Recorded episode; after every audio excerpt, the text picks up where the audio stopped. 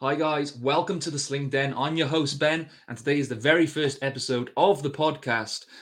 And it's our very first episode, and we have one of the most influential YouTube slingshot content creators out there, all the way from Canada. Now, when I say slingshot and I say Canada, you're probably guessing who it is.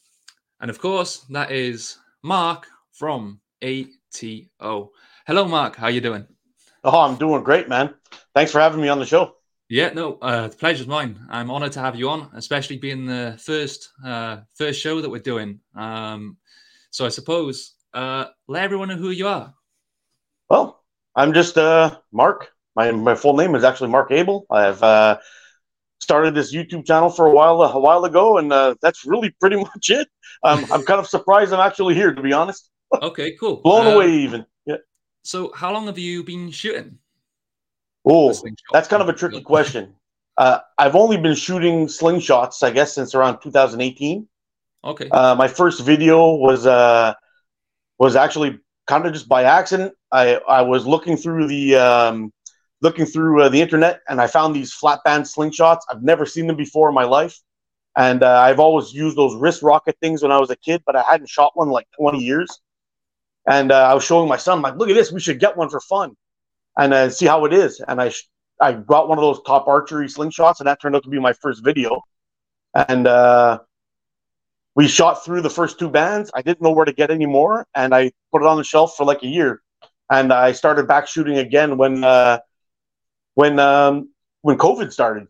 Right. Okay. So I guess right at the beginning of 2019. But uh, before that, I mean, I uh, as a kid, I started shooting handguns and rifles. I guess when I was like uh, 10 years old with my dad. hmm And uh, from there, we uh, we kind of got out of the sport in my 20s, and then I took up archery for a bit. So that's pretty much where it all where it all started. I just love shooting stuff. Do you, do you remember what your first slingshot was? I mean, I know you you mentioned the the older Yeah. kind of you had, but my you first first slingshot, my Mhm. first slingshot ever as a kid was a was a one of those Daisy wrist rocket type things. Uh-huh. You know, the wire frames with the little arm brace and everything. Yeah, that was it. That was my first one. Back then they Yeah. were accurate, right? But not so much these days. Now, not not with the flat bands out there. Oh, yeah, they're nothing close to the accuracy that you can get with those things. That's for sure. And what what was the first slingshot you got with the flat bands? Do you remember? Yeah, it was a top top archery. Um, I I can't remember what it was. Top archery pro. It's actually my first video. Okay, and do you still have it? Yeah, I still have it. You I can't get rid of it. It. it it's probably a menace and dangerous to shoot, but I, I can't I can't get rid of that thing. The clips are on the wrong side, so if it ever releases, you're eating one in the face. You know? oh right. yeah. wow. So is it is it? I, I know with your videos, a lot of it is target shooting. Do you do you do any sort of hunting with a slingshot at all, or is it primarily sort of target shooting?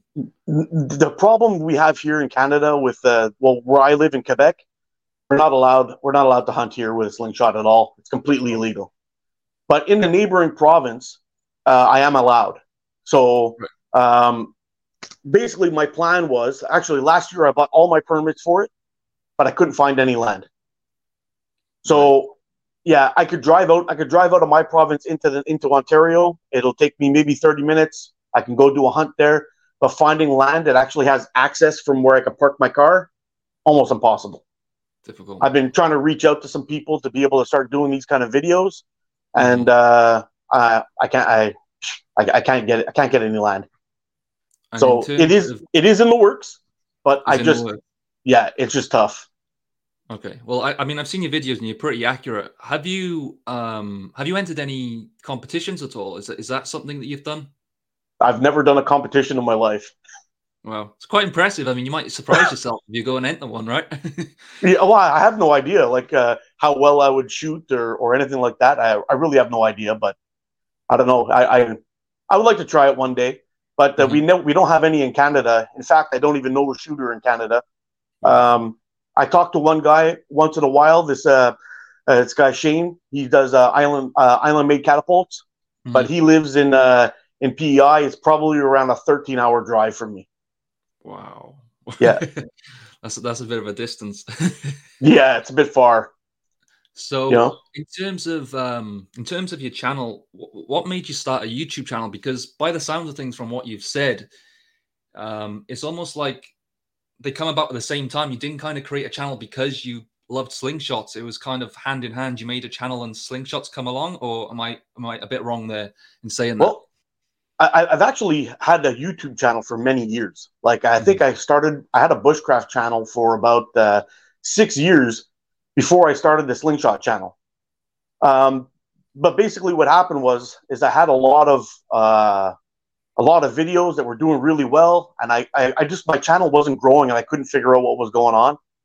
So I basically discovered that I had made an error in setting up my channel. I set it up as a business account, and YouTube doesn't promote those accounts. So right. I, I just I just couldn't I couldn't get any views. Like my best my best video was um, I think I got like twenty thousand views or something like that. Uh, and this was like over a six year period. Wow. And I was doing like uh, knife builds, survival stuff, bushcraft, uh, uh, wild camping, uh, all kinds of stuff, you know, shelters mm-hmm. and everything. And my channel just wasn't working. And uh, I, I said, oh, I started talking around, asking some questions, and then somebody told me that it's because I made it as a business account, and uh, I started this channel ATO to start transferring mm-hmm. over some of my videos to do it. So I made the channel, and then I was like, ah, maybe I'm just going to get out of the game and just forget about YouTube. And uh, I ended up getting this top, top archery slingshot, did that first video, stuck that thing inside. I think I named it like the like on the on the thumbnail was like the best uh, slingshot on Amazon, something like that. Right. And I popped that up. I didn't even look at the channel for a year. I went back and checked it and had eighty thousand views. Seriously. So you didn't even check it. You just well, I suppose you were used to, in a way, you know, not getting any followers, not getting any views on your last channel. You thought, well, why am I going to get some now? And then you you come back and boom, it's exploded yeah, one one video on my whole channel, eighty thousand views, and I'm like, whoa, maybe we're onto something here. And I had so much fun shooting that slingshot with my son. Like for, for those people who've seen that video, I mean, I had a swing set with a sheet as my backdrop. We were just shooting cans, and I picked that thing up, and I'm like, ah, how good can it be, you know? And I was blowing up cans like right away, and I, I just blew my mind. I was like, holy crap! I, I hadn't figured out why that slingshot worked for me or not, or I didn't even really know what I was doing, to be honest. But for some reason, the channel took off, and I was having fun again, which was which was mm, cool. That's the important thing, right? Yeah. So right after right after that, um, the winter came in, so we didn't shoot, and then I, I guess it was like uh, maybe it was around eight months or so, something around there. I can't remember exactly the the time frame of it, but uh, February came around 2019. COVID was just starting to creep in. Nobody really knew what was going on. So everyone was staying home, and I'm like, man, I'm gonna go crazy if I can't go outside and have some fun. Mm-hmm. So I ordered a Scout LT and the Hammer Pro from GZK. The Hammer Pro uh, uh, TTF. It was actually TTF frame was one, one of my first, and that's where uh, just started shooting, and whoo, I became addicted. okay, now I've got a theory on why I believe your channel is so successful, but what what would you say contributed to your channel kind of uh, getting this, you know, as well viewed as it has uh, up to now? Honestly, man, I can't seem to wrap my head around it. Um, I try I try to bring an honest view on things when I'm talking about them.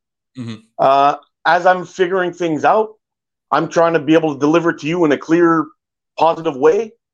Uh, because when I was starting out trying to figure out what the hell I was doing, I couldn't figure it out, and there wasn't enough tutorials on things that really mm-hmm. kind of broke things down or actually showed the effects. And uh, that's the road I tried to take. And uh, I'm hoping it's my honesty that people like. I don't know. From from my point of view, when I when I when I look at your videos, there's no one sort of out there that breaks down perhaps the variety of things that can impact your shooting. Um, and you set up many things and you talk about how different things can affect your shooting from sort of temperatures, the pouches. And of course, there's many things that, that can affect your shooting, but it's also very personal in a sense of uh, slingshot shooting is very subjective. I mean, what works for one person might not work for the other. Um, yeah.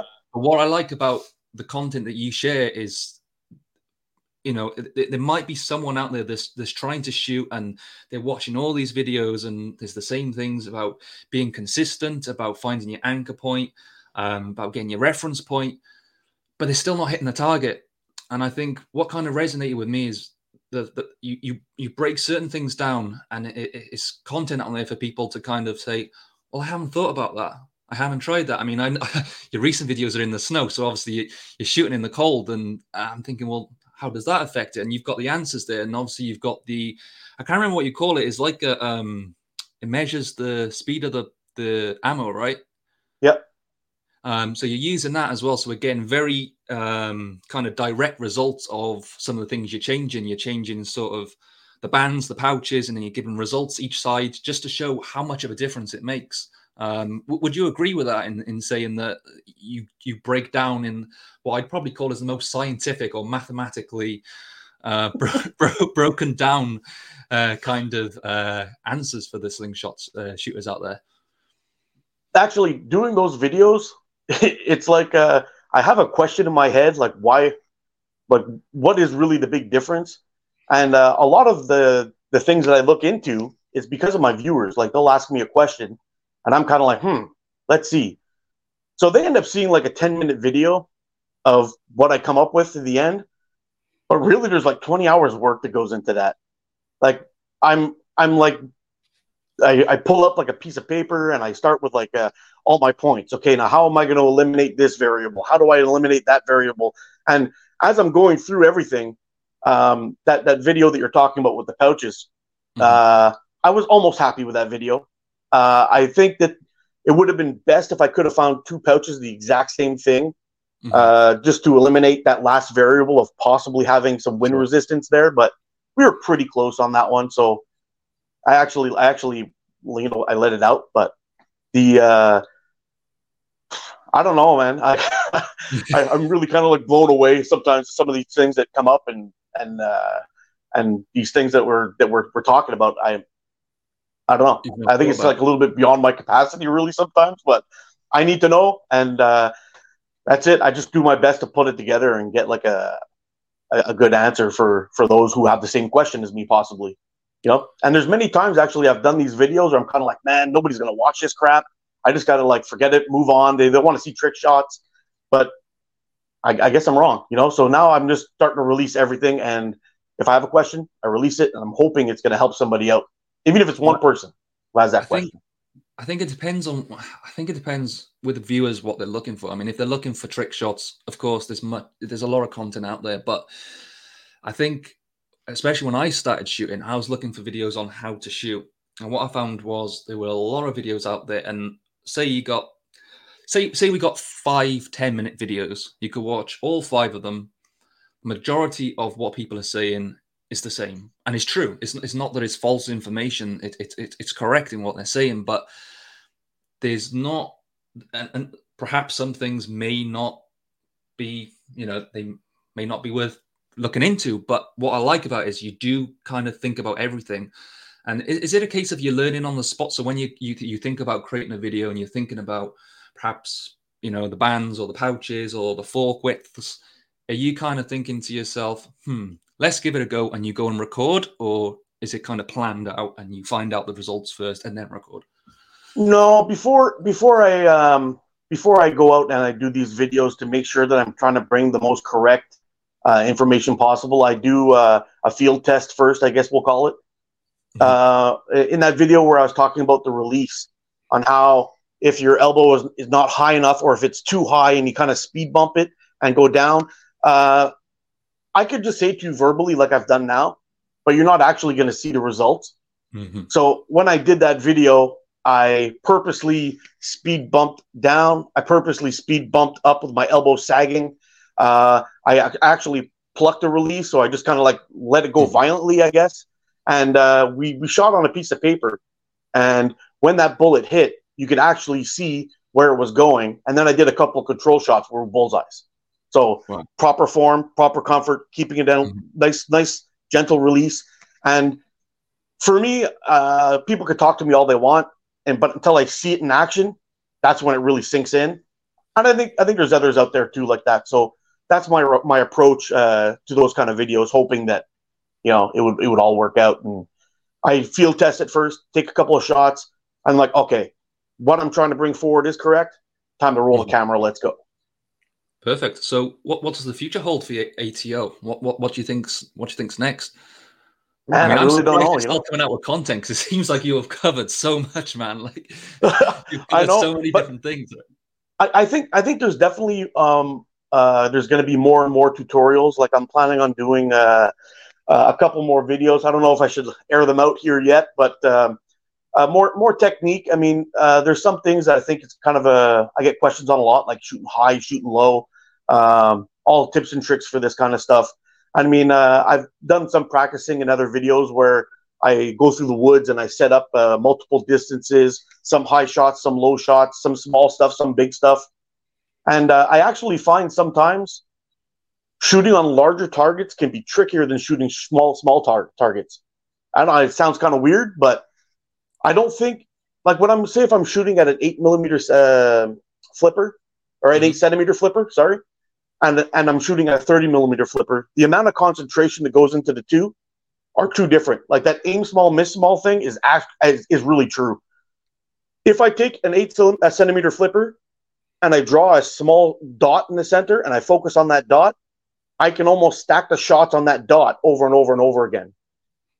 If I'm shooting the eight centimeter flipper, just plain, for some reason, I'm hitting all over that target. You see, like there's there, anyway, there's a few there's a few other things I want to bring up. It's, it's the focus, isn't it? It's it's the yeah. kind of uh, I mean, even if you're hitting a can, for example, you're kind of trying to focus on one particular point in the can. You're not just looking at the can. And I suppose it's the same sort of thing when you're looking at the size of the flipper. Yep, 100%.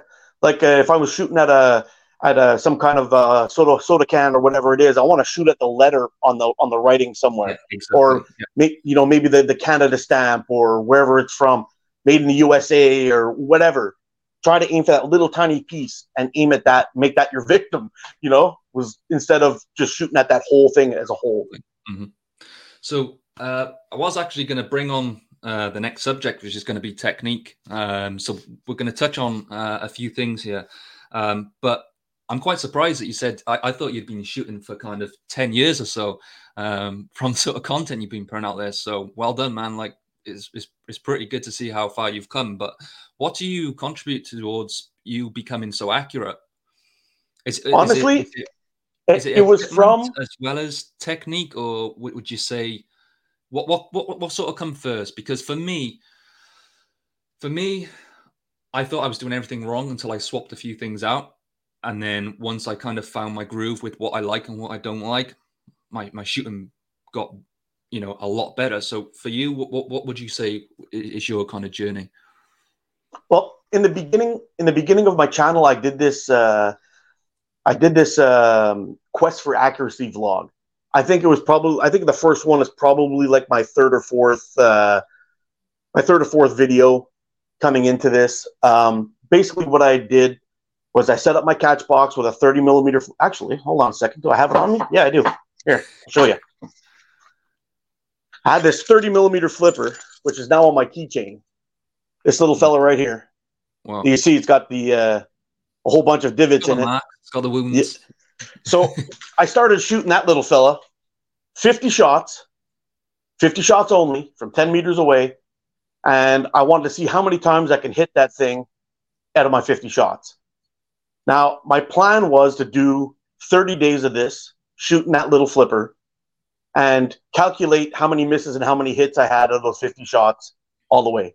I think I did 14 episodes in a row, and then the work was just overwhelming. I mean, you know, you're having rainstorms and this and that, and I ended up having to shoot two videos in the same day to keep the keep the trend going, and uh, it was very tough. But mm-hmm.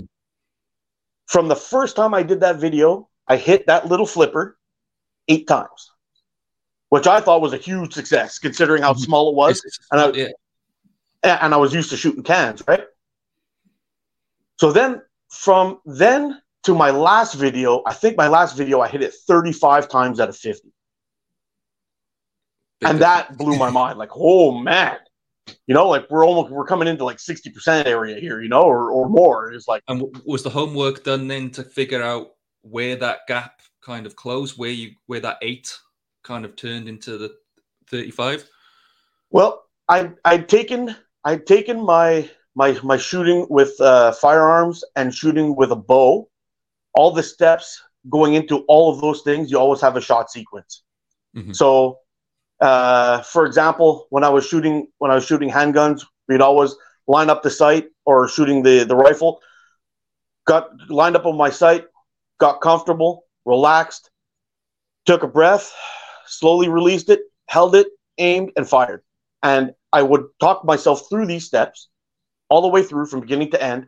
And I mean, I was like uh, 10 years old uh, shooting things at 100 yards away with iron sights on a rifle, and it wasn't an issue.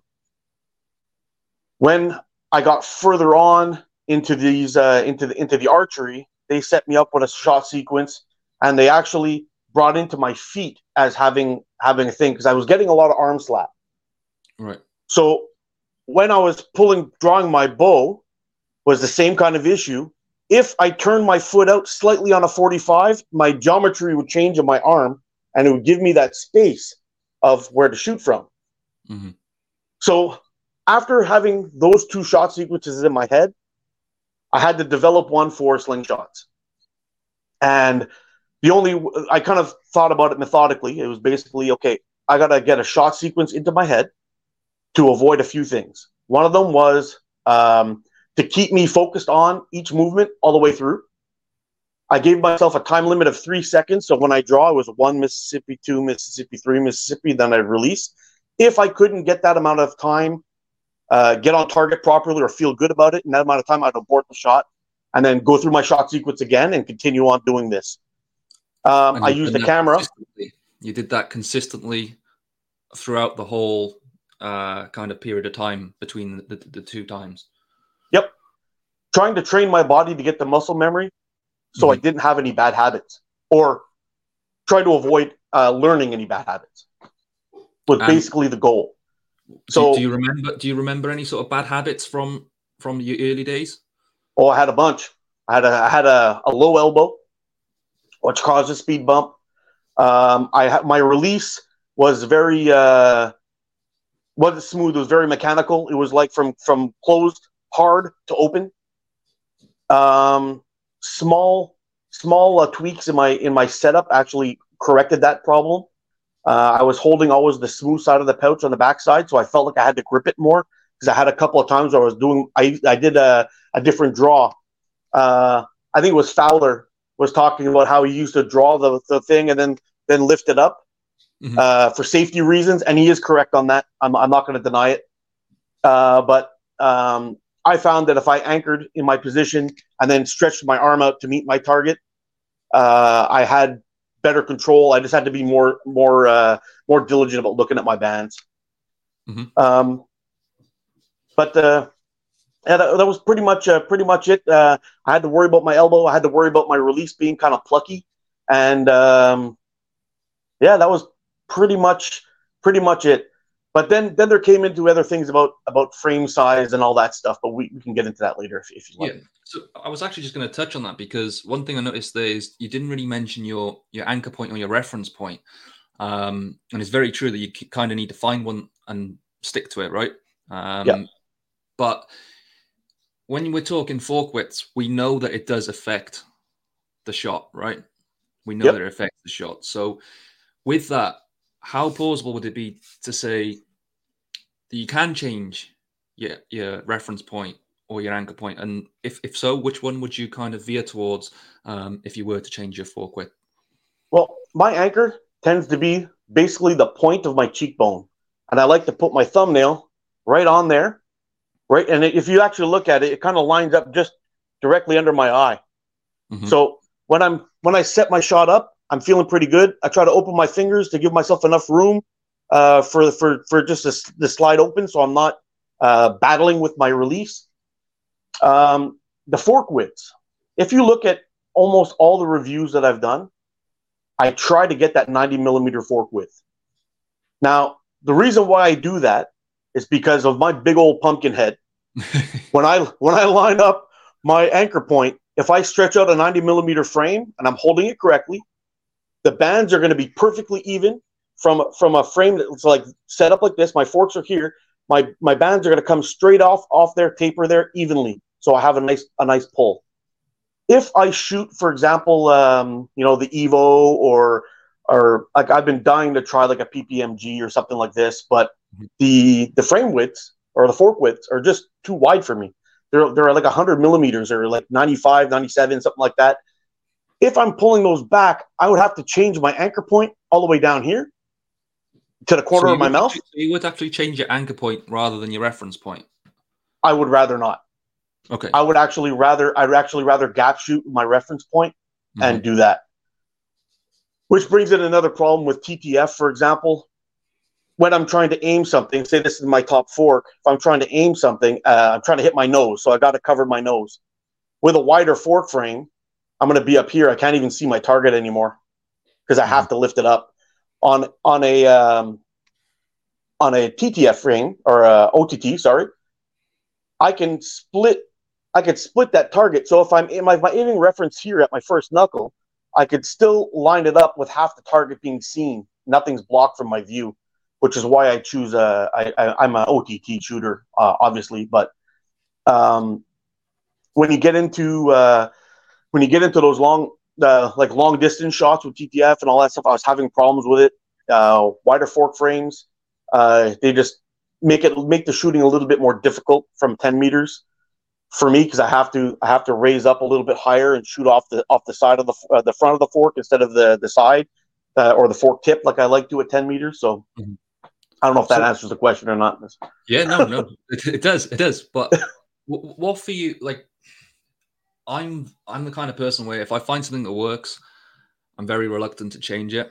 Um, so for you, if you find something that works, um, are you sticking to that? I mean, have you got a go-to thing, a go-to set that you use, or is it just a hobby of yours or an interest to try out different things and, and see if you can improve your shots, or is it just the fact that you enjoy testing different things out? Well, I like I like doing the reviews. I think it uh, brings more eyes to the channel as well, which is probably a part of my motivation of why I do it. Mm-hmm. Um, I have a couple of frames here that I have that are that are uh, some of my favorites and the reason why I like shooting them. Um, but as where where everything changed for me was shooting that uh, that um, Hammer Pro, the TTF one. Mm-hmm. There were some days I could pick that thing up and I couldn't miss, and there was other days I'd pick it up and I just I was frame hitting, I was hitting my hand. Uh, it was just a, a giant mess, and I couldn't figure out why. So I ended up buying the OTT version of the Hammer Pro. I shot that one for a while, and that's the frame I started off with uh, doing that quest for accuracy vlog. It's only when I got this guy, my Titan Hunter from uh, Catapult Carnage, uh-huh. where everything started to get into my brain about why fork widths are important. And uh, this guy, I got the medium Titan Hunter, and it's a 90 millimeter fork width. And all of a sudden, my shooting instantly got better, like that. Now, I know I know we're probably gonna get some heat on this, but a lot of people say that the frame, a frame doesn't make you better, it's the shooter. And I agree and I disagree. Here's my approach on this. If, for example, I take a frame that's 70 millimeters wide and I try to shoot that frame, and uh, I'm a big, a big fan of Nick Hagerty.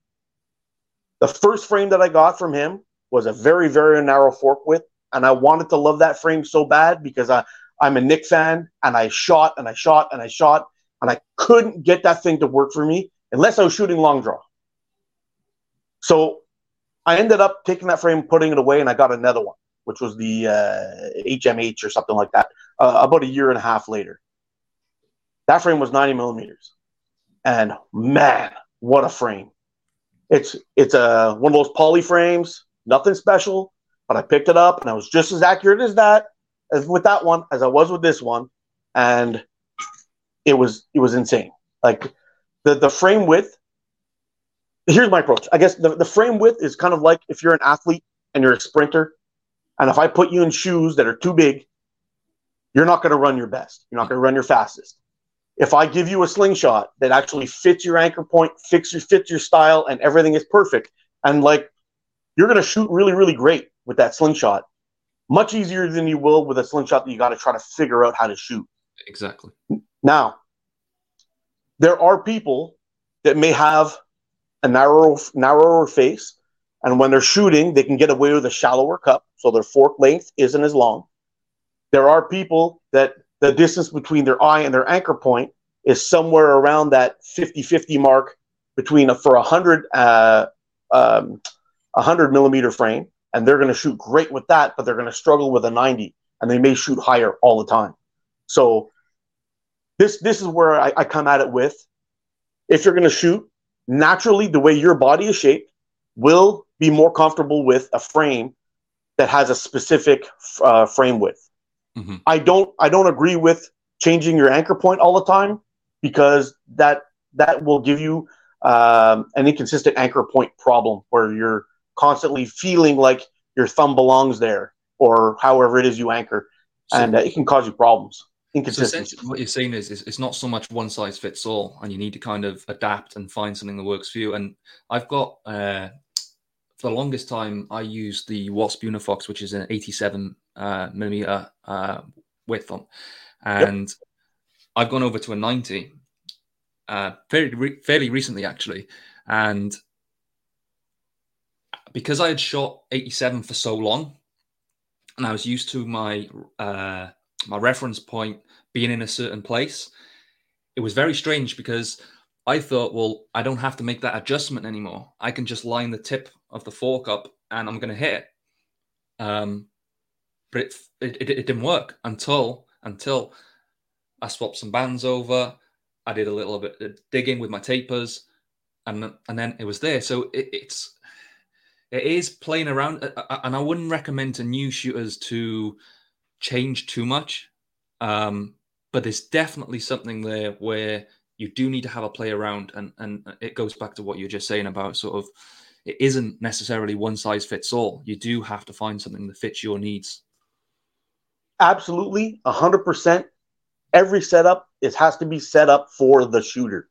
There is no perfect frame. There is no perfect band set. There is no perfect pouch. There's no perfect ammo. There's many like uh, there's many shooters that are out there that'll tell you, oh, use this taper. I happen to use this taper. Um, really, I, I mean, I get asked all the time, what's the best band set for this? What's the best band set for that? Really, it comes down to the only thing I really kind of stick to is what is the lightest draw weight with an acceptable speed for you to shoot to do whatever it is you want to do with your slingshot. Mm-hmm. So if you want to hunt, are you getting enough speed to be able to kill your game? If you want to shoot your target frame, uh, your, your shoot targets, are you getting enough speed to actually get down there and shoot it consistently where your draw length or draw weight is actually the lightest as possible? Because the less you have to hold here, the more stable your whole form is going to be. And that's that's the only thing I can say that should be the same for everybody. Besides that, your choice on bands, choice on on on uh, pouches, and choice on frame is totally up to the shooter. And I think also it's worth mentioning that you ha- you kind of have to be comfortable because obviously you, are practicing a lot, so you need something that's comfortable in terms of the grip on the uh, on on the fork itself. You kind of need to make sure that the pouch hold. So whether that's the pouches or, as you said, how how how much you need to hold hold that band and how much tension you got um, is going to reflect how you're going to be able to hold it at the other end. Um, so for me, it is a, it's a little bit of that. I want to be comfortable because I want to enjoy it, and I don't want to be firing something that is a it, you know it's, it's, causing me problems. I'm having to really kind of strain and re- so. so it, do you find that you've got your favorites in that sense where um, the setup itself is comfortable and not necessarily talking about accuracy um, and power, but in terms of actually fitting yourself to feel comfortable when you're shooting? Yeah, for sure. Um, I started. Uh, I've been talking about that Cygnus frame I've had for quite a long time, and uh, actually, I don't know if I, I, can pull it up here and give you a quick look there. This little beauty. I'm sure you've seen this in my videos a few times. Mm-hmm. Um, I tend to like to shoot that guy uh, with uh, Gongchi White 0.5. Mm-hmm. Now, Gongchi White is not the fastest band out there. I don't even tune it to get the full potential out of it um, I shoot it so I know that when I'm target shooting, it's going to get down to where I want to. Wherever I'm pointing my fork tip, it's going to get down there and it's going to hit that spot. Um, basically, uh, my reference point I use my fork tip as a sight. So wherever I'm releasing my fork tip or my ammo, I want that ball to hit where my fork tip's pointing. Mm-hmm. And uh, I, I go over this all the time, and that's why I, I, I try to you know I, I try to say to all new shooters, if you're holding out your frame, when you release that pouch, count two seconds after the that ball is gone. One Mississippi, two Mississippi, then drop your arm. That'll Rather that'll keep you from pulling your shot. I suppose yeah. it's the same releasing the you know when you release the ball too. It's not a case of releasing and you're dropping your hand. It's a it's it's it's almost yep. your, your hand doesn't move. You're just letting it slip through the fingers, right? Yep. All movements should be small, small mm-hmm. and smooth.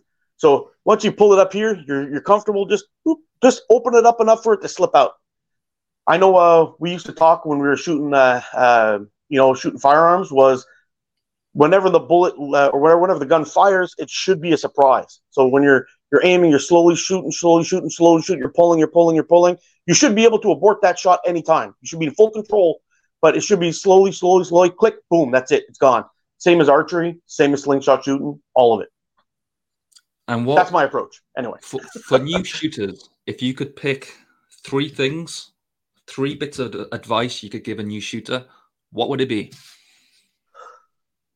Don't start too heavy, which is probably the first one. Uh, reason why I say that is um, way back I did a video shooting. I used to shoot uh, precise .65, very very nice bands. I did. Uh, I think it was like ten shots on a paper target, and you see how my shots went.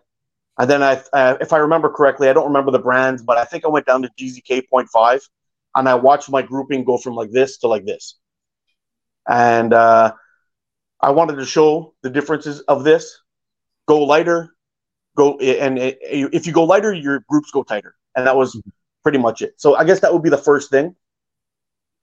The second thing would be um, is actually videotape yourself shooting.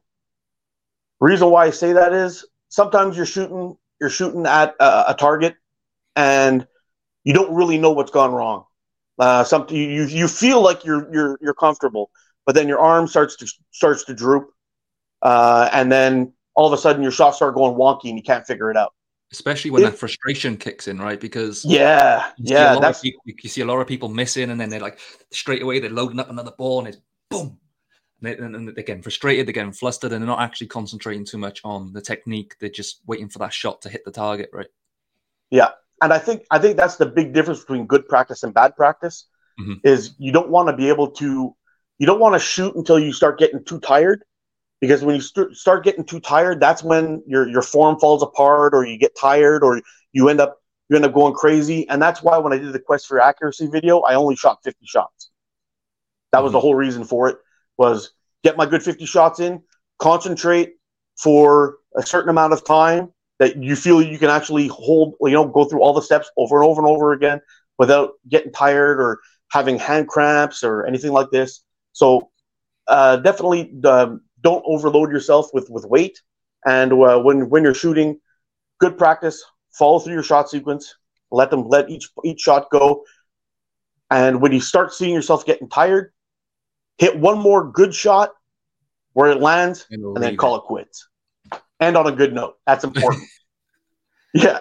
And uh, so, what are we at now? We're at. That's t- so you got. What was the first one? So don't overload your weight. Don't overload. Shoot a comfortable band set, so lighter draw, yourself, which I like. Record, I like, yeah, record yourself for sure, so you can troubleshoot your issues. Mm-hmm. Um, and the third one, I know people don't like this, but when you're shooting flippers or you're shooting cans, you could just be coming off the edges of things or whatever it is. Cans too big of, of a target. Find yourself a small target.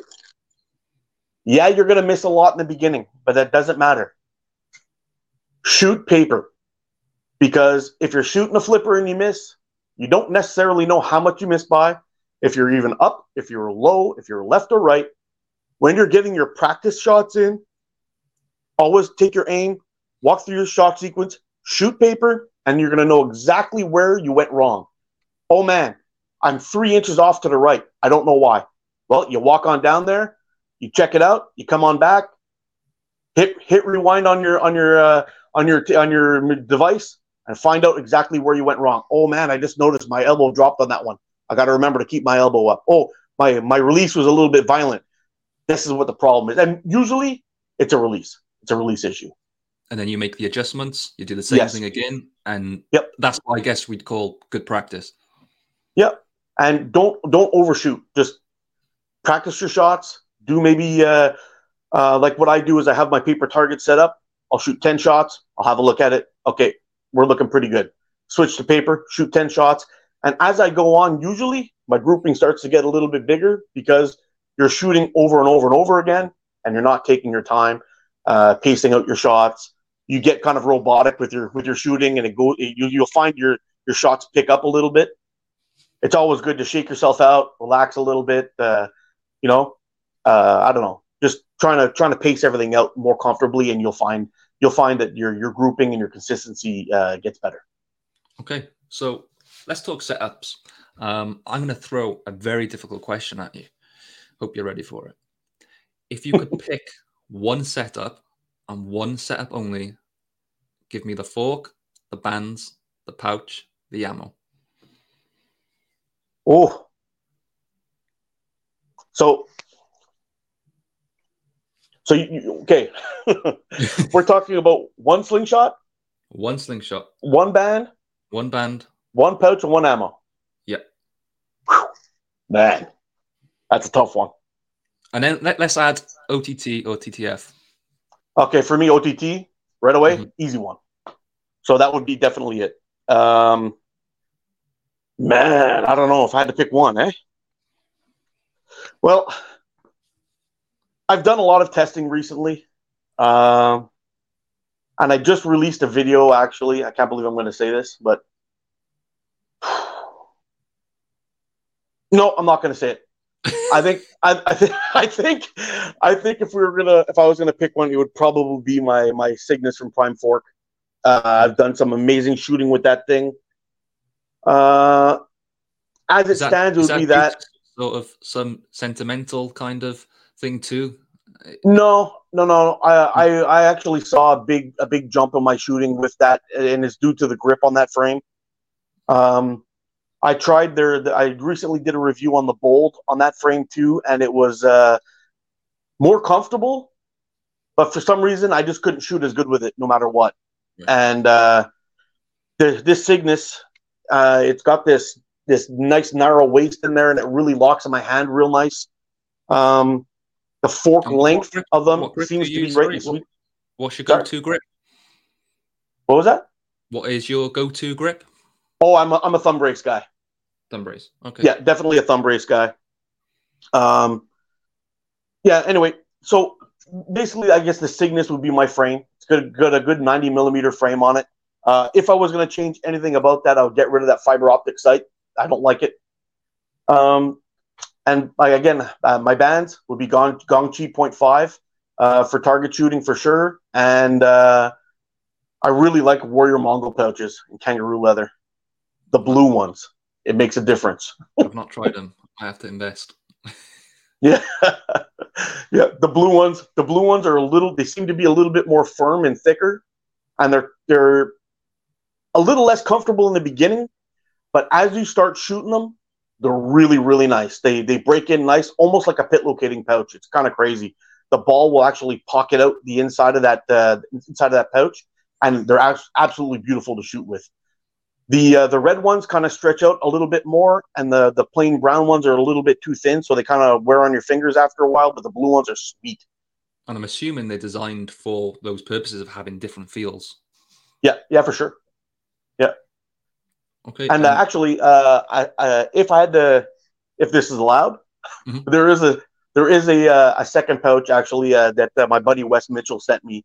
He made some uh, some pouches out of kangaroo leather that are very similar in size, but a slightly different shape than the Warrior Mongol pouches, and those are really really nice too.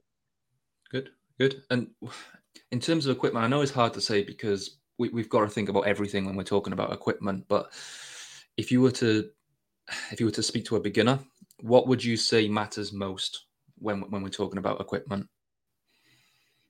Well, I guess the first thing would be uh, I don't know if you guys um, you guys noticed in my videos when I'm doing reviews on on slingshots. I recently started doing slow motion slow motion close ups of how the grip uh, reacts in your hand after releasing a shot. For me, I think one of the most important things all the way around is how a frame feels in your hand and the grip of it. If you're trying to shoot um, and you feel that frame slipping around a little bit, it might it might be an issue uh, that can cause you problems from you know when you're you're releasing it and the, the frame is slipping in and out of your hand and all that stuff. To me, that's not a, a well designed frame. You probably should be able to hold it with a a slightly firm but relaxed grip. You shouldn't have to squeeze it with a death grip. The design of it should keep your hands close to the forks. You shouldn't be slipping down.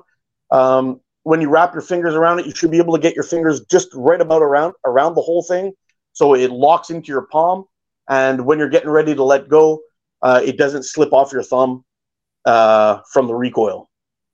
and uh, usually, as long as you can get your hands up close to the forks, you won't have that. So, choosing a frame how uh, on the grip that would be uh, where I, where I would say to go for. And that, that's what I was just going to say because there are a lot of um, there are a lot of slingshots out there that are kind of um, one size fits all, and they can meet the needs of any grip. Um, but then, of course, you have got these purpose built slingshots for the grip. So I'm a pinch grip. Um, and it made a huge difference to me actually going and, and getting a, a slingshot that is purpose built for a pinch grip. Um, and I guess what I would personally recommend is to get one that kind of fits all the needs. But once you find out what you like, then perhaps do some research and find out what other people with the same sort of, um, you know, using the same sort of grip as yourself would would do, um, and then go from there. Would you agree with that? Yeah. Um, like uh, for example, depending on the frame you're picking, I've got a have uh, got a Scout LT here which is usually designed for pinch grip. Um, but it can be, sh- I shoot it actually thumb brace. Uh, it'll work both ways. This kind of frame is probably probably my go-to uh, that I tell people if they're going to be starting out to go with a Scout LT. Uh, I like I like the frame width of it, but it's got a few other good things about uh, about it, like uh, the fact that you've got multiple choices on how to hold it. You've got multiple choices on how to shoot it. You can set it up in OTT or TTF. Um, they're rel- relatively uh, reasonably priced. I mean, not the uh, LE like this one, but the regular plastic frames, the molded frames. All of those slingshots like that are great because you can, you can. They're a good beater. You can frame hit them, and they're gonna they're gonna survive. You can shoot it multiple ways, figure things out on what you like. If you're more of a TTF guy or an OTT guy, um, my only knock on that is that the fork tips are a little bit on the narrow side. But okay. I mean, a 20 millimeter fork tip, you can still get a good a good band set on there. But uh, that's pretty much the kind of style I would I would suggest to anybody. I'm not necessarily a, uh, a simple shot frame, but any frame where you can kind of feel it out in the beginning. Frame that's going to allow you to shoot in different ways, right? Yeah, yeah. Um, and then, of course, you've got your your wrapping and you've got your clips. Um, what's your take on that? Do, do you think that affects the shooting at all? I don't know. Uh, I I I'm not a fan of wrap and tuck, just because I, I don't know for some reason these big old sausage fingers or whatever it is. I have a hard time. I have a hard time doing it. Uh, when I switch to, um, I've got this guy here. It's the Ranger Recurve from Pocket Predator. I started using that tape uh, that actually sticks them on there. I mean, this stuff holds fantastic. You can really give a good tug on there. I'm not worried about that coming off at all, and it makes life much much easier for us uh, with guys with these big caveman hands. You know.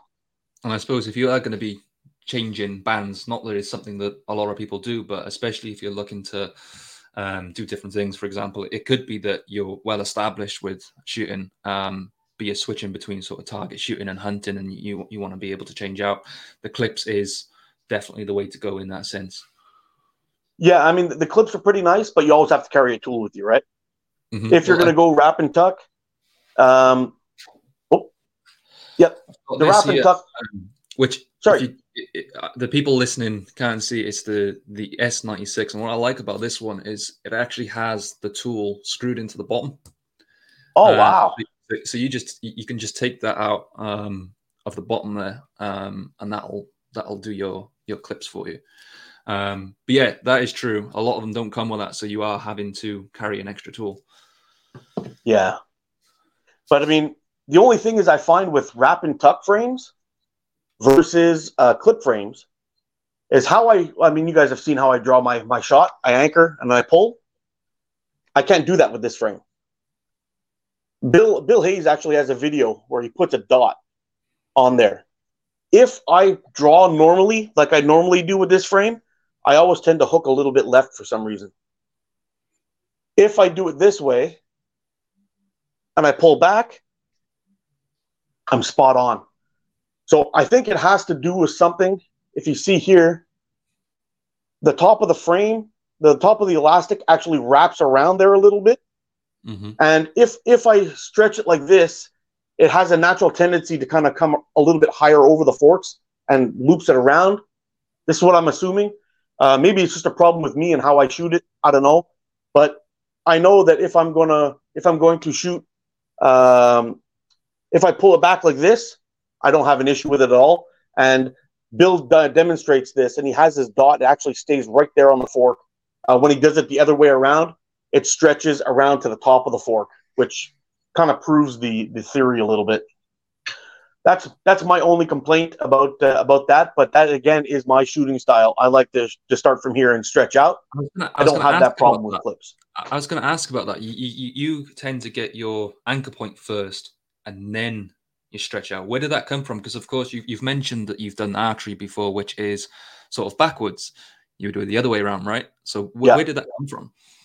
Well, that was that was my my issue with the inconsistent anchor point. Uh, when I was doing a, here, here's the thing. I mean, you've been you're, a shooter, and you know, there's sometimes you pick up your frame, you're lining up for your shot, and it just doesn't feel right. You, you can't really figure out what the deal is.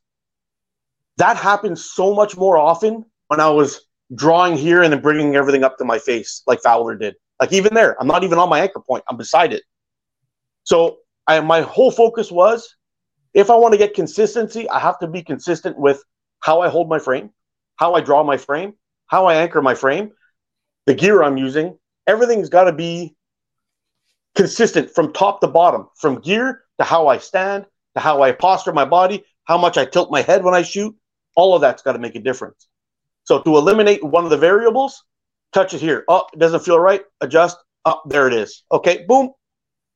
Stretched out.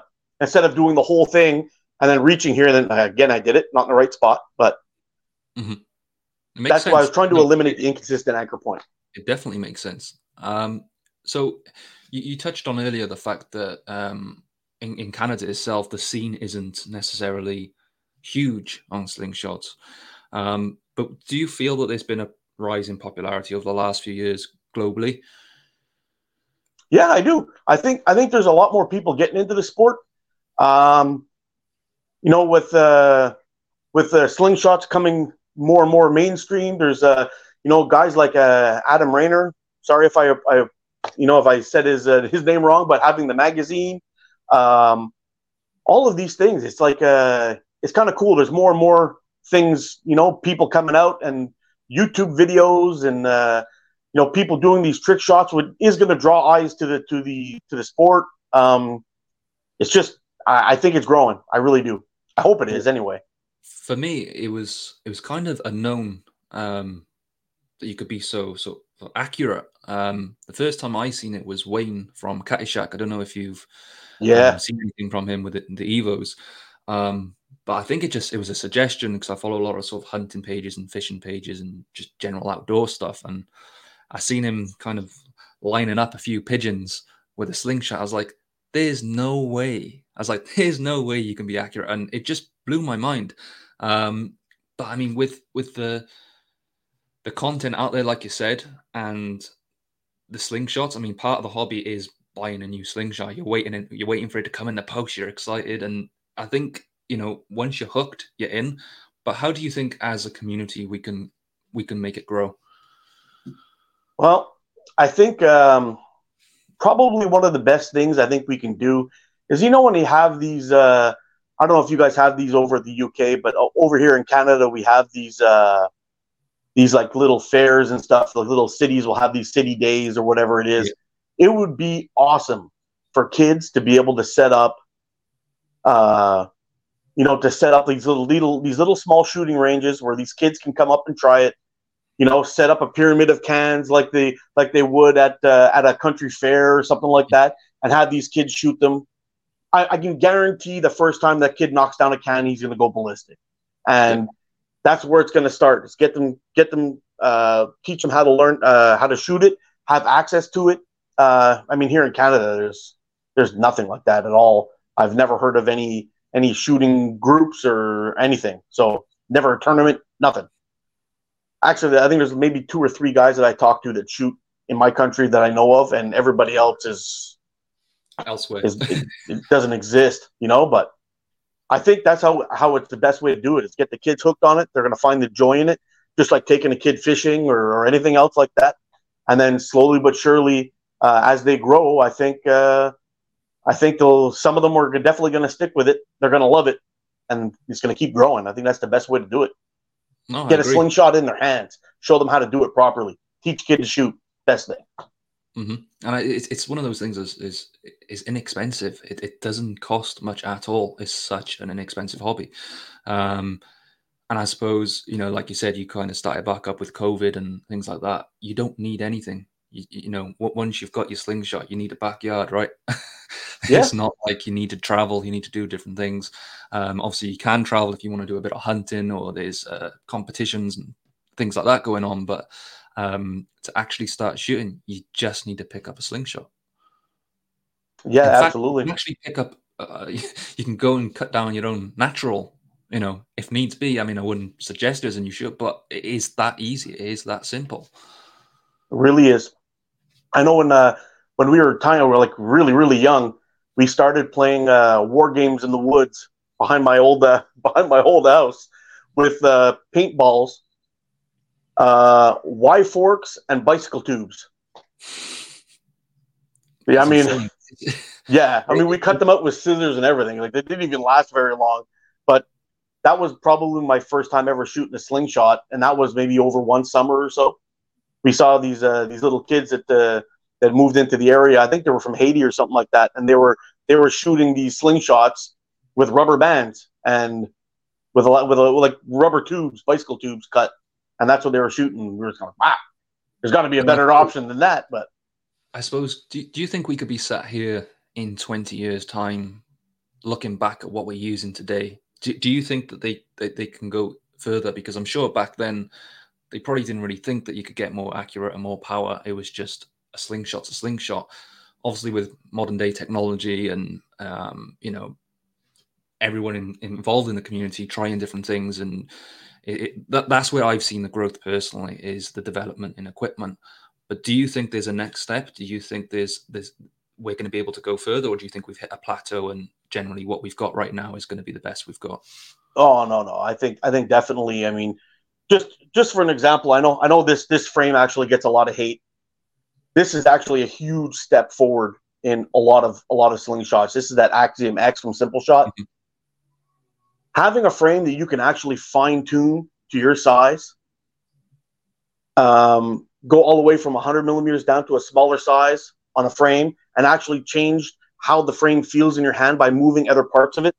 Uh, that's kind of like a small step forward for us today, but in the future, I can really definitely see them somehow finding a better elastic. I think that's where most of the technology is going to come from. Uh, is actually the the elastic on getting maybe more speed with less draw weight, uh, that kind of thing for accuracy and whatnot. I think it's probably where we're going to find all of our uh, all of our um, all of, all of our uh, advancement in the sport was actually mm-hmm. having lighter rubber with faster retraction, with less weight, and on the pouch too, on the pouch side as well, having lighter materials.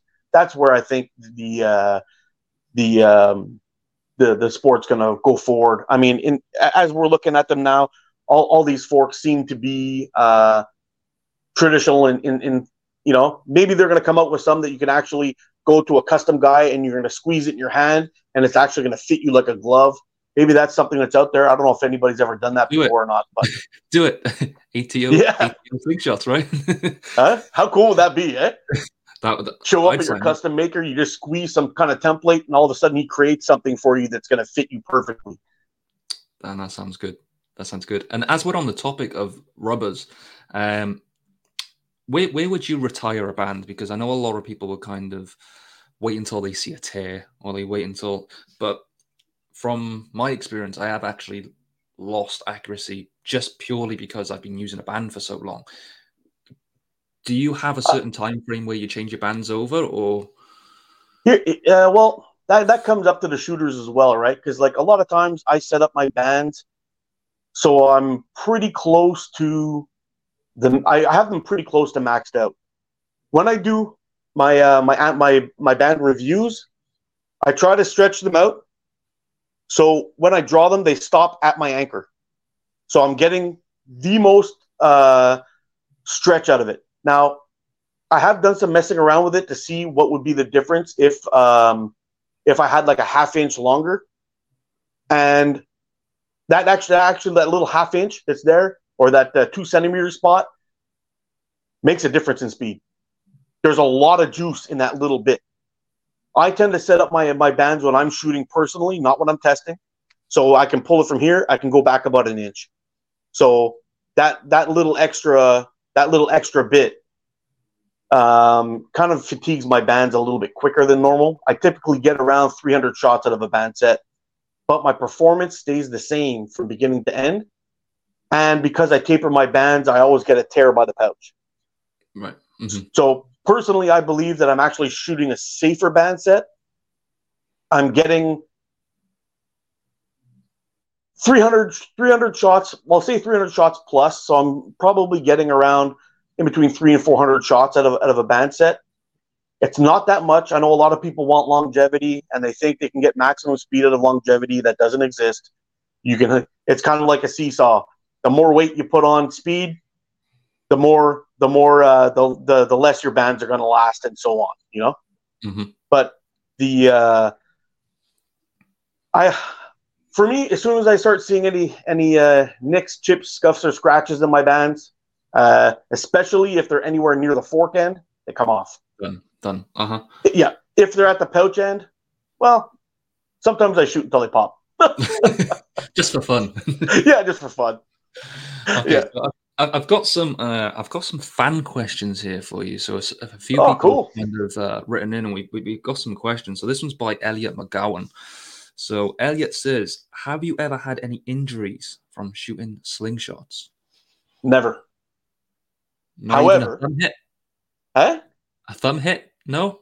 No, I've never had a thumb hit, but I did hit actually the webbing of my hand when I was shooting that thing. But uh, I was luckily I was shooting clays, so it was kind of like a, like an oh shit moment. But that was about it. No damage, you know, no damage. But I did have a couple close calls. I was shooting Gong Chi Green, and um, I was trying to see what kind of speeds I can get out of them, and I was shooting long shots like twenty meters, and I did have a very close call. I was getting really weird random breaks with these bands, and I checked my bands. Everything looked good. I went out and I pulled, and it snapped right at the fork. It came back and hit me right in the brim of the cap. If I wasn't wearing a cap, I would have caught that in the eyeball, and I could have been in all kinds of trouble. Wow. Yeah. Wow. That was that was my closest thing to an injury. and still no safety glasses. No, oh, actually, no, no, no, no safety glasses. actually, and the reason why I stopped shooting these guys, these little metal flippers, was because I actually shot one. The steel bounced off the flipper, came right back and hit me in the lip Whoa. That could at have 10 bad. meters. Again, that could have been bad. That could have been bad. So I stopped shooting. I stopped. I don't shoot metal flippers at all anymore. That's it. Okay. So They the make cool keychains, though. I'll tell you that much. It does look cool. It does. It's a reminder. Yeah, Um, yeah. As a reminder, The next question we got is by Ross. So Ross says, "What is your favorite band size and taper?" My favorite band size and taper to shoot. Uh, I like 0.5. 0.5, I do a lot of 0.5 stuff. I do eight, some eight, eight mils, right? Eight mil ammo. Yeah, I'm an eight mil ammo guy. So I, I like to shoot uh, 0.5.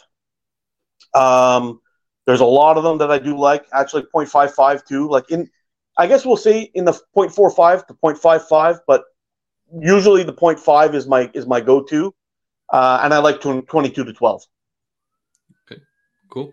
Um, yeah, it gives me it gives me probably the uh, a very reasonable speed with a very comfortable draw weight, which is why why I chose that. Okay, good, good answer. There we go, Ross. There's your there's your question asked and your answer given. So the next one's by the inaccurate shooter. How can we slingshot shooters gain popularity globally and reach more people? I guess we've already touched on that. Um, would there be any more um, you'd like to add to that? But just so we know, um, the inaccurate shooter also says because I, I'm not sure whether you've seen it, but on uh, on the Instagram page, I posted up a question mark with the, the maple leaf at the bottom as a little clue to who the guest was going to be today. Um, and he actually messaged me and he said, Ah, that's ATO. That's the ATO. I love that guy. And I quote, I wish he was my dad. Oh my God. I'm just a dude who shoots stuff in his backyard, man. I'll take the fishing, though. I promise you that, bro. How about that? but yeah, I think we, we've touched on uh, it um, a little bit, but I, I, I don't know. I, I, don't know how we do it. I, I suppose as uh, social media and YouTube is, is it, I mean, it's still growing. I mean, you wouldn't think it, but it is still growing.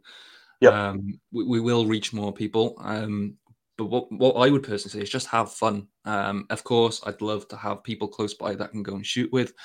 Um, but just enjoy it. And, you know, if you can get other people involved, then go ahead and do it. Introduce people that you may not think would be interested. Have a word with them. You know, get them out with you, get them shooting, and go from there. That that would be my advice. But what about yourself? Uh, if we're talking about actually growing the sport, I think there's two things that really need to happen. One of them really's got to be, like I said before, you know, uh, teach people about the sport, teach a kid to shoot, most importantly, everybody who's got a slingshot out there has got to shoot responsibly. I know a lot of people like to carry these frames around, but it doesn't take much when you're walking down the street and you see a rat and you want to pop it and you miss your shot, it ricochets, hits somebody's window. The next thing you know, you're in the newspaper. They're complaining to the city and they're they start passing laws. This is the most thing, the most thing that's got to be if you're going to be carrying a slingshot, if you're going to be shooting a slingshot, just don't be stupid about it. Shoot responsibly, have a great time, teach everyone what to do, but don't bring any stigma to the sport because that's going to put a halt to it real quick. 100%. And there, there was a case, um, there was an article that I read quite recently, actually, here in the UK, where um, someone put a nursery window through with a slingshot. Ah. Um, now, there's no saying whether this was uh, done on purpose or whether whether it was an accident. But I can take my slingshot, I can walk out of my front door, I can go into the woods and shoot it, and for me, that's amazing. I live yep. near woods, I can just go out and shoot, and I think if it does gain publicity in that sense, then it's it's going to strip us right back. I mean, it, we're going to take many steps back. Um, for the most part, I'd like to think most people are quite quite responsible with their shooting. But that is actually a very good point you make there. Mm. I the, the, reason why I bring that up is sometimes like like I had an issue with one of my neighbors. Um, I was in my backyard. I know I had that little blue catch box kind of hanging on my fence. Uh, I did a video on building it, and I was shooting at that. And um, in behind that thing, I had these long, tall pieces of uh, they call them phragmites here. It's like a long, tall grass with a big poofy thing at the top. And uh, I was on my in my yard, and I, I figured I'd challenge myself a little bit because the wind was kind of blowing them like this, and I was kind of trying to time my shot so I could shoot it and hit the stalk of it and cut it down.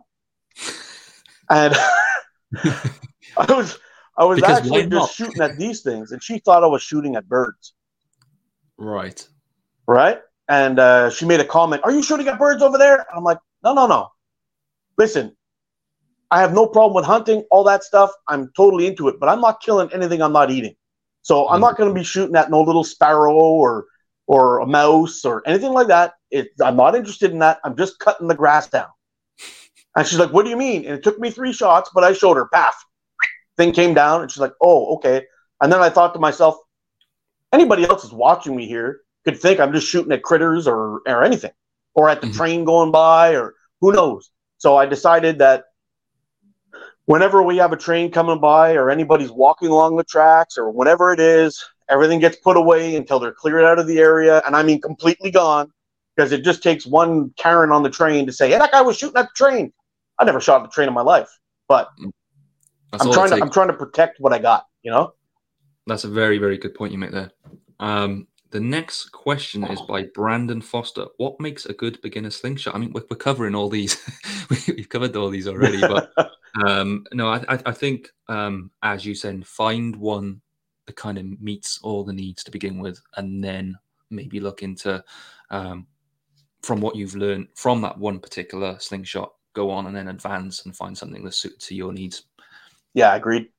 I, I think the best thing would be is if you actually know another shooter, instead of doing like what I did was like buy three or four different slingshots, uh, and then all of a sudden you accidentally find one that really fits you. Is if you know somebody who shoots, get out there, take a couple of shots, see how it feels, and eventually there's going to be one where you all of all of a sudden start hitting the target. And I would lean towards something more along those lines. I, mean, I think that's probably the best bet if it's possible. Uh, we have um, we have some pages on social media here in the UK where um, it's, it's like a swap and trade. Which um, I'm not sure where Brandon Foster's from, but if you're from the UK, I would U- Ukraine, UK, I would suggest you look at those because if you've bought a number of slingshots and perhaps you don't like them for whatever reason, there will be someone out there that can swap with you, and you just post yours away. They'll post theirs, and you can swap. And I think that's a fantastic way of doing it because unfortunately, there's not a slingshot store about where you can go and just have a few shots with a few different slingshots. So, uh, it, you know, it will become quite expensive if you just buy in slingshot after slingshot and band set after band set. So, um, you know, either as you said, meet someone, have a have a shot of theirs, um, or do as I said, have a look online, see if there's anyone out there that wants to swap. Absolutely, and I think I think you guys have quite a few of clubs out there too, right? For for sling shooting. We do, we do. Um, the, certain areas have certain clubs. Um, they have a lot of meets, um, but in terms of social media, there are so many pages in the UK which can offer um, not only advice but um, slingshots and trades. But you know, we're not as big as Canada, so even if someone's sort of two and a half hours away, if you wanted to make a day of it, you can get up early, meet halfway perhaps, and have a shoot. Um, so yeah, you, you know, you've you've got that option, and actually, that's on one of the. I think yeah, it's, it's, it's the next question is um, is when I'm actually touch on that is uh, by Wayne Hillier, who says, "What's the effect of bandwidth on power and drop?" So he's using 9.5 steels. So what is the effect of bandwidth on power and drop? So we'll go ahead and answer that in a second. But he also says, what are the events in the UK in 2023 and how can he attend?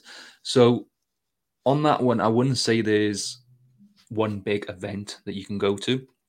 Um, but just type in to social media slingshot, catapult, catty, and then where you live, you'll find somewhere.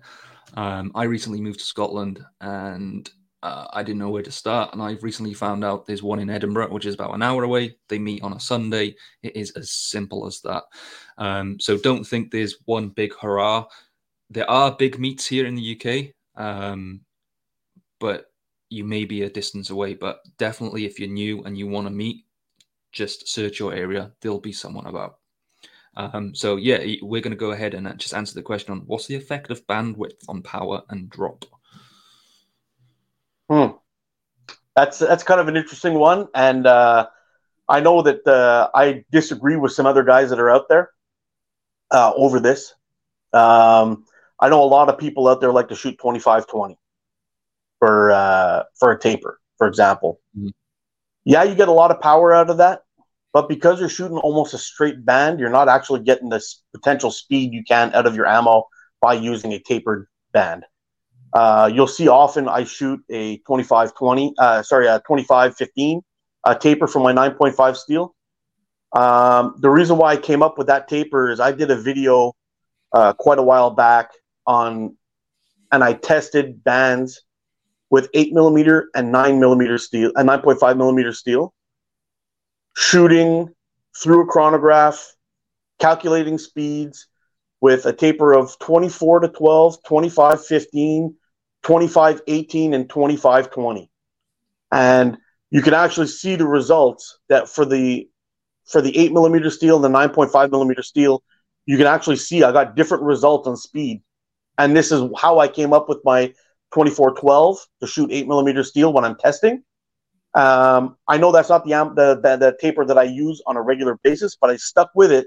So if you're following all of my band tests, you'll be able to see what the differences are because they're all maxed out bands and they're all at the same taper. So it kind of give you an idea of how how speed uh, what the speed is uh, related to each other. Mm-hmm. Um, when I did my test with the 2515 uh, with the 9.5 millimeter steel, I actually got more speed than I did out of the 2520. Uh, but the big issue is if you're in the cold, for example, like I shoot often in the cold, mm-hmm. I need to put in that extra band, that extra weight, or uh, like go up to say like a 25 20 because I need to move that that ammo. It's gonna affect. It's gonna drop, right?